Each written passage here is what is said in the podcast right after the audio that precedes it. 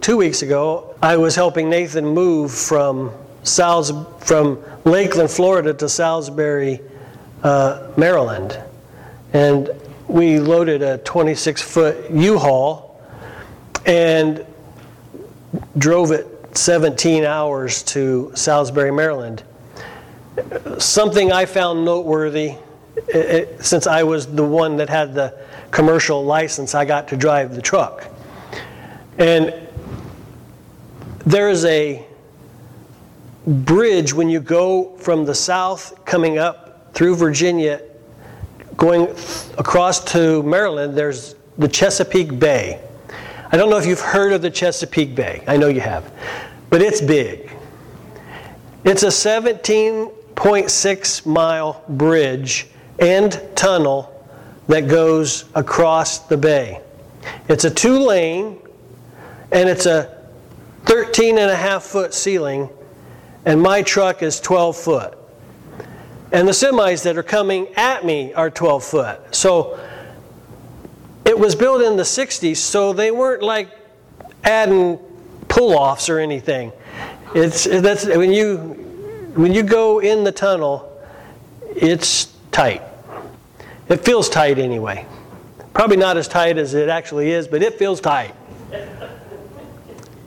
We, we, we drive out for probably, I don't know, it's, it's 17 miles, and the tunnel, there's two tunnels, and each of those tunnels are a mile long. So you drive out six or seven miles, and then you go under the water and through the tunnel, and then you come back up, drive another few miles, go back under the water, and come back up. And it's so the shipping can still cross. Those, those two tunnels are for the, it, it's called one of the seven modern day marvels of the world. Uh, longest bridge tunnel system in the, in the world. So we're going through the tunnel, and Katie's dad, Steve, is riding with me that, at that particular time, and we're talking, and, and, and as we go under, he goes, I wonder what kind of force the water is pushing against this tunnel. and he says, I hope we don't have to turn on our windshield wipers. And I said, Steve, I'd rather really not think about that at this point. There's really not a lot we can do about it. So I looked it up afterwards and I was just glad that, that everything went fine. I guess for the last 60 years that everything's been fine, so. So that was some excitement for us. But it reminded me that a lot of times we don't want to think about things. A lot of times we just want to, let's just get it done. Let's just go through it. Let's not think about it. Saul, he was the king of Israel, and Israel was at war with the Philistines.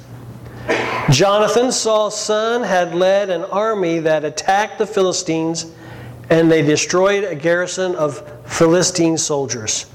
Of course, that only served to anger the Philistines even more than they had already, and they had returned to avenge the attack from Jonathan.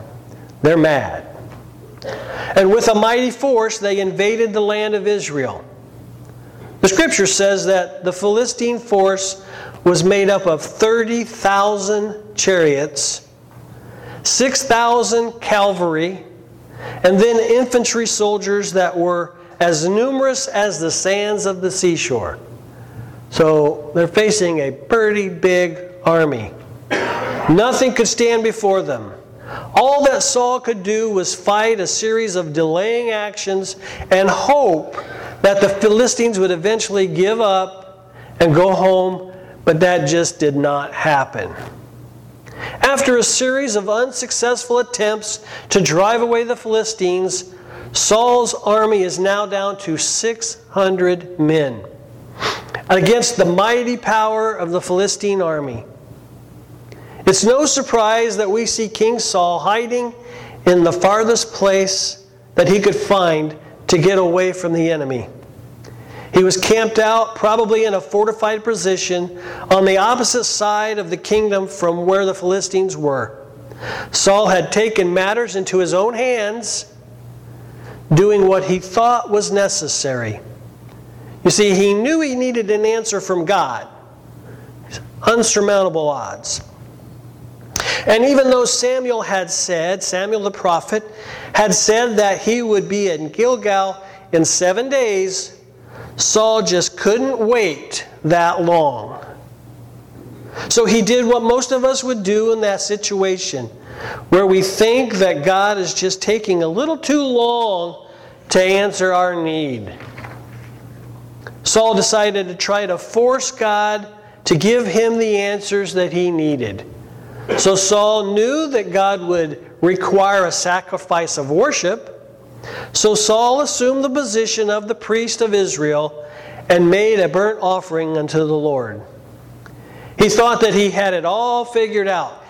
He could wait no longer. He had to have an answer right now. Ever been there? Hang on. Wait a little longer. Don't get ahead of God. No sooner had the burnt sacrifice been offered up, and here comes Samuel walking into the camp to discover Saul had already sinned against God. Now, Saul's disobedience and disregard for God's law and his impatience and mistrust of God of Israel would be his downfall.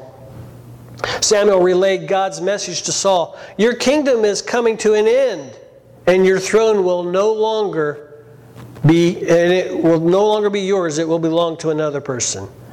God had found a man after his own heart, a man called David.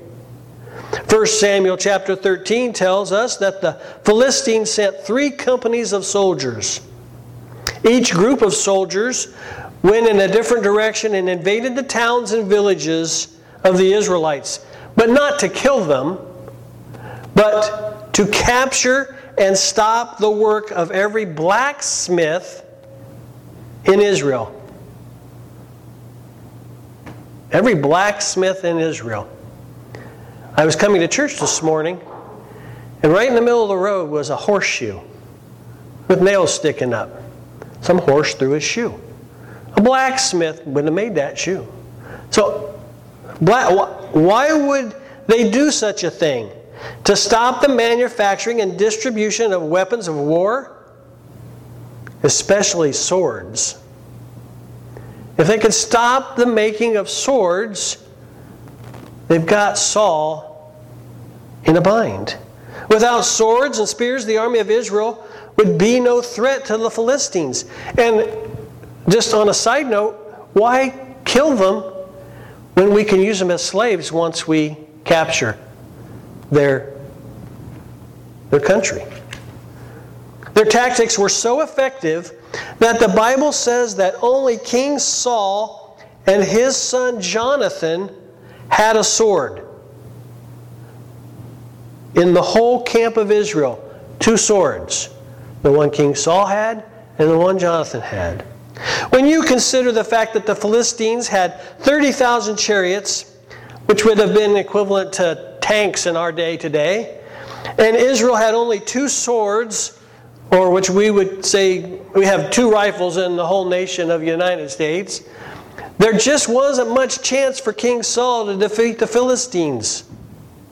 If you can't run from your enemy and they take everything, and you don't have the power to stop him, what else can you do but hide out somewhere? Saul was hiding. That's just what Saul was doing. He was camped out under the shade of a pomegranate tree, holding the only sword in the army, except for Jonathan's, surrounded by 600 unarmed soldiers. Every one of them was terrified of what would happen next. I mean, you have no weapon. The, the army is ginormous. There was no faith in the Almighty God in that camp. There was no trust in the miracle working power of God. Saul even presumed to make burnt sacrifices when only the prophet or the priests of Israel were allowed to do so according to the law of Moses. I want to tell you that in this scenario, King Saul, who was supposed to be God's chosen man for that hour, is hiding out in fear. Does it remind us of the modern corporate church today? Stick with me on this thought. They throw everything into the love bucket. They forget about what in Romans 1 is called an abomination. They justify their actions and expect the church to follow suit. In many cases, the church has. We look around and we don't see any real spiritual warfare being won. We are just hiding out. The modern church is powerless to resist the devil, so he just walks right into the church, takes away the desire to pray, steals their knowledge of the Word of God. He then leaves them with no weapons to fight spiritual warfare because our swords have been removed. I don't believe the church is afraid to stand up to the devil. But without any weapons, we just find a place to play church. Now, I'm not talking, I'm, I'm talking about the worldwide Protestant churches. I, I want you to, to understand me. I'm not talking about bashing Mount Hope here. I'm not. But sometimes a little self examination is a good thing. Where are we at? Are we in the Word? Are we studying the Word of God? That is our sword, that is our weapon. So, are we picking it up? Let's, let's, let's think about that. Saul's army appeared to be fighting a fighting force, but there was no fight in them. They tried to act the part of soldiers, but they were unarmed and powerless. That's just the way most of the churches are today. The church is nothing more than a toothless tiger appearing to be soldiers but with no weapon. We are busy building programs and not faith. We are busy teaching seminars and not the truth of God's Word. We are busy reading the works of church leaders, but not reading the Bible and learning its precepts. Now, I'm not saying there's anything wrong with reading other things. Church leaders have great thoughts, but so does God. So does God. He has great thoughts. His Word teaches us everything we need to know. We are busy being busy, but we aren't doing much to defeat the devil. Have you ever known someone who is busy being busy, and often for no really good reason? I know many people who feel like they have to be busy doing something. They have hobbies or special work projects or a variety of other things. And there's nothing wrong with being busy, but if you're being busy just to be busy, a lot of things in busyness gets put on the back burner. Things that are usually the most important things. Unfortunately, the things that get left out are things like prayer and reading of the Bible, and obviously that's not always, but it's often the things that get left out. 2 Corinthians 10:4 The weapons we fight with are not the weapons of the world. On the contrary, they are divine. They have divine power to demolish strongholds. What are those weapons? Where are those weapons now? The weapons are our shield of faith in God. It's knowledge and wisdom on how to resist the devil using the Word of God, which is our only sword the preparation of the gospel of peace. That is our combat boots, the breastplate of righteousness, the helmet of salvation, the ammo belt filled with truth, meaning the presence of the truth as well as the knowledge of the truth. Prayer is effectual and fervently prayed to our commander in chief. The truth is the presence of the Lord Jesus Christ in your life. how many in the church don't have on their armor? How many have laid down their sword, taken off their helmet, cast aside the truth, taken off their running shoes, and decided to just go with the flow with the world? Know, like I said, this is the corporate church I'm talking about, but a little self examination is good for us. God didn't turn his back on Israel that day and just allowed them to be utterly destroyed by the enemy. There's a key.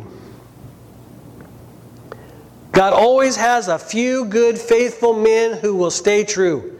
Even when the whole army of God is cowering in fear and defeat, God looks for that one man, that one woman, that young person who will stand up and be counted in spite of it all. Count on me, Lord. Count on me. God is looking for that one person who will still trust Him. He's looking for that one person who will hold on to the Word of God and not be afraid to use it. He is looking for that one person who will say, Here I am, send me, use me, mold me, make me after your own will, not my will. 1 Samuel 14, 1 through 6. One of my favorite stories in the Bible. One day, Jonathan, son of Saul, said to his young armor bearer, Come, let's go over to the Philistine outpost on the other side. But he did not tell his father.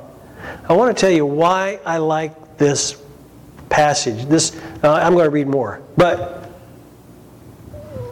I love the part about the armor bearer. I love the armor bearer's story.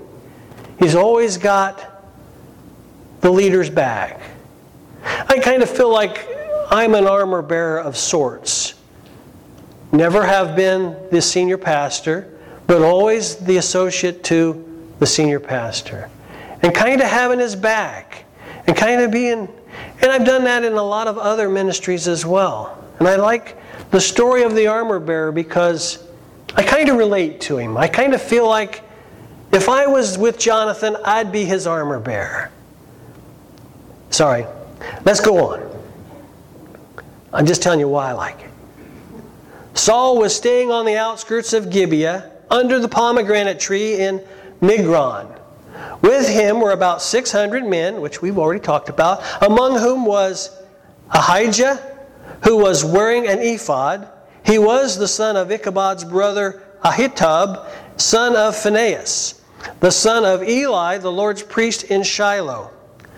No one was aware that Jonathan had left. On each side of the pass that Jonathan intended to cross to reach the Philistine outpost was a cliff. One was called Bozez, and the other was Seneh. One cliff stood to the north toward the Michmash, toward Michmash, and the other toward the south toward Geba. Jonathan said to his young armor bearer, Come, let's go over the outpost of those uncircumcised men. Perhaps the Lord will act in our behalf. Nothing can hinder the Lord from saving, whether by many or by few. Wow, I like that. So he's going to go over, he's put out a fleece and said, Lord, if they say this, I know you've given them to us. And we'll climb up there and we'll just kick some tail. And they did. God said, they did exactly what, what Jonathan had asked. And they climb up there. Two guys. I'm, I'm getting off script. I better stay closer. Here was a man of faith. At last, Jonathan, God's man of faith and power for the hour. He wasn't a king, but he was a prince, the son of the king. And he was the prince of God, with, with God as well. Jonathan was a man torn between his allegiances. On one side, he was the son of King Saul, and he loved his father and wanted to be on his side. But on the other side, Jonathan was a man of faith and principles. He hated compromise, and so he continued to love David even when Saul was trying to kill David. David and Jonathan were close. He tried to keep peace, but it was a hard thing to do. In serving the Lord and by his faithfulness to God's will in choosing David, Jonathan's name has forever been mentioned with reverence, honor, and integrity. Out of all the 600 men in the camp of Israel, only two names really stand out from the crowd King Saul for his disobedience, and Jonathan for his faithfulness. Jonathan secretly formulated a plan with his armor bearer to do what he could to defeat, defeat the Philistines. Nothing had changed of the outward appearance, the impossible odds, the circumstances around the invasion. In fact, it appeared that the Philistines were planning one final thrust into the army of Israel to finish it once and for all. And by all rights, it should have happened that way. The outward appearance. It seemed that there was no hope for victory in Israel, and all would be lost. The soldier of Israel and Saul would either be killed or made slaves for the rest of their life. And if that's not bad enough, all of Israel would become part of the land of the Philistines. I wonder if that's what the devil has in store for the modern church. Does he think that he has us backed into a corner? When he looks at Christians who have no real commitment to Christ, and when he sees the Bible gathering dust on the table, when he sees the people of God never seeking the face of God, when he sees us making church into a club, I wonder what he thinks. I wonder if he's thinking, the world is finally mine. Well, the world has always been his. He thinks he's won. Nobody can stop him now. I believe that Satan is working overdrive right now because he believes that he's almost won. And yes, he is deceived. He is deceived. I don't want to be numbered with Saul and his 600 men waiting for the enemy just to walk in and destroy them. I want to be a Jonathan, or at least like Jonathan's armor bearer. Jonathan had the faith in God. He didn't have anything but one sword. He had faith in God and one sword. The armor bearer had no weapon except for his trust in God, his love for Jonathan, and his loyalty to Jonathan's leadership. I have to admire that armor bearer. I pray for God to give us a few more armor bearers. There's no telling what God can do with the church filled with armor bearers. These folks will go wherever God leads, do whatever God says, and trust their leadership to go forth and fight without even a sword. That's what I call loyalty, faith, and trust. Jonathan had faith to believe God for a miracle. It does not make a lot of people, it does not take a lot of people to accomplish the work of the Lord. It just takes a few good, faithful people who will believe God, trust in God, and go forth with hope in their lives and in their hearts. God will do the rest. He will fight the battles just like He did for Jonathan. Jonathan and his armor bearer walked into the enemy's camp, waited for God to give them the sign, and then attacked.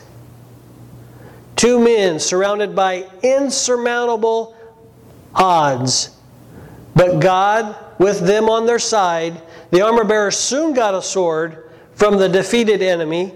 Together, Jonathan and the armor bearer and Almighty God routed the Philistines. It remains to be seen what God will do with only one man, one woman, or one young person who will be fully dedicated and commit their lives to the Lord without compromise.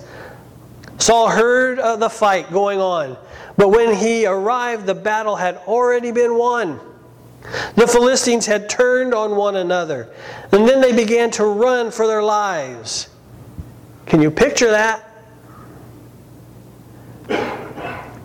Two guys go up the hill, pick a fight, with God on their side. And the next thing you know, there's chaos in the camp of the Philistines. They're killing each other because they don't know where it's all coming from. They turn around and whack one of their other guys. It's just crazy. But God had changed their perception and they were fighting each other because of two guys' faithfulness. He was quick to claim victory. Saul was quick to claim victory and quick to try to appear so righteous. But in the haste, in his haste, he almost caused Jonathan his own death. But God knew Jonathan was faithful. He knew who deserved the best that God could give. And God protected Jonathan and blessed him. We need a few more Jonathans. We need a few more armor bearers. We need a few faithful people who will stand up and be counted, letting God fight through them. One of my favorite armor bearers of all time is Samwise Gamgee. In the movie The Lord of the Rings, The Two Towers. Now, I know this is a fictional character, but from a very old Testament type of allegory that Tolkien wrote, uh, he also wrote Pilgrim's Progress. We find these two guys, Frodo and Sam. And Frodo and Sam are at their wits. Frodo's at his wits' end. It's about he's about ready to throw in the towel. And I think many of us feel the same way at certain times in life when all we have is and all we see is evil surrounding us, seeming to encompass everywhere we're at. Here's their conversation. Frodo says, I can't do this, Sam. Sam says, I know. It's all wrong. By rights, we shouldn't even be here, but we are. It's like the great stories, Mr. Frodo, the ones that really mattered, full of darkness and danger. They were and some they were and sometimes you don't want to know the end because how could the end be happy? How could the world go back to the way it was when so much bad has happened? But in the end, it's only a passing thing, this shadow. Even darkness must pass. A new day will come, and when the sun shines, it will shine out clearer. There were the stories that stayed with you, they meant something. Even if you were too small to understand why. But I think, Mr. Frodo, I do understand. I know now. Folk in these stories had lots of chances of turning back, only they didn't because they were holding on to something. Frodo asked the question What are we holding on to, Sam? That there is some good in this world, Mr. Frodo, and it's worth fighting for. That's the end of their remarks, at least for that movie. But it speaks to us today. There is still good in this world, and it's worth fighting for. You know, I believe this is still a good world, but we can't be soldiers of the cross without using the sword of truth and that's our Bible. For the Israelites, to the outward appearance, it seemed that there was no hope for victory. And Israel was lost. But that was not the end of the story. When all we see is defeat, that's the perfect time for God to bring glory to Himself, and the church can stand victorious bring glory to himself. God can bring glory to himself through what's going on in our world today. But he needs to find us faithful. He needs to find us faithful. Will you stand with me?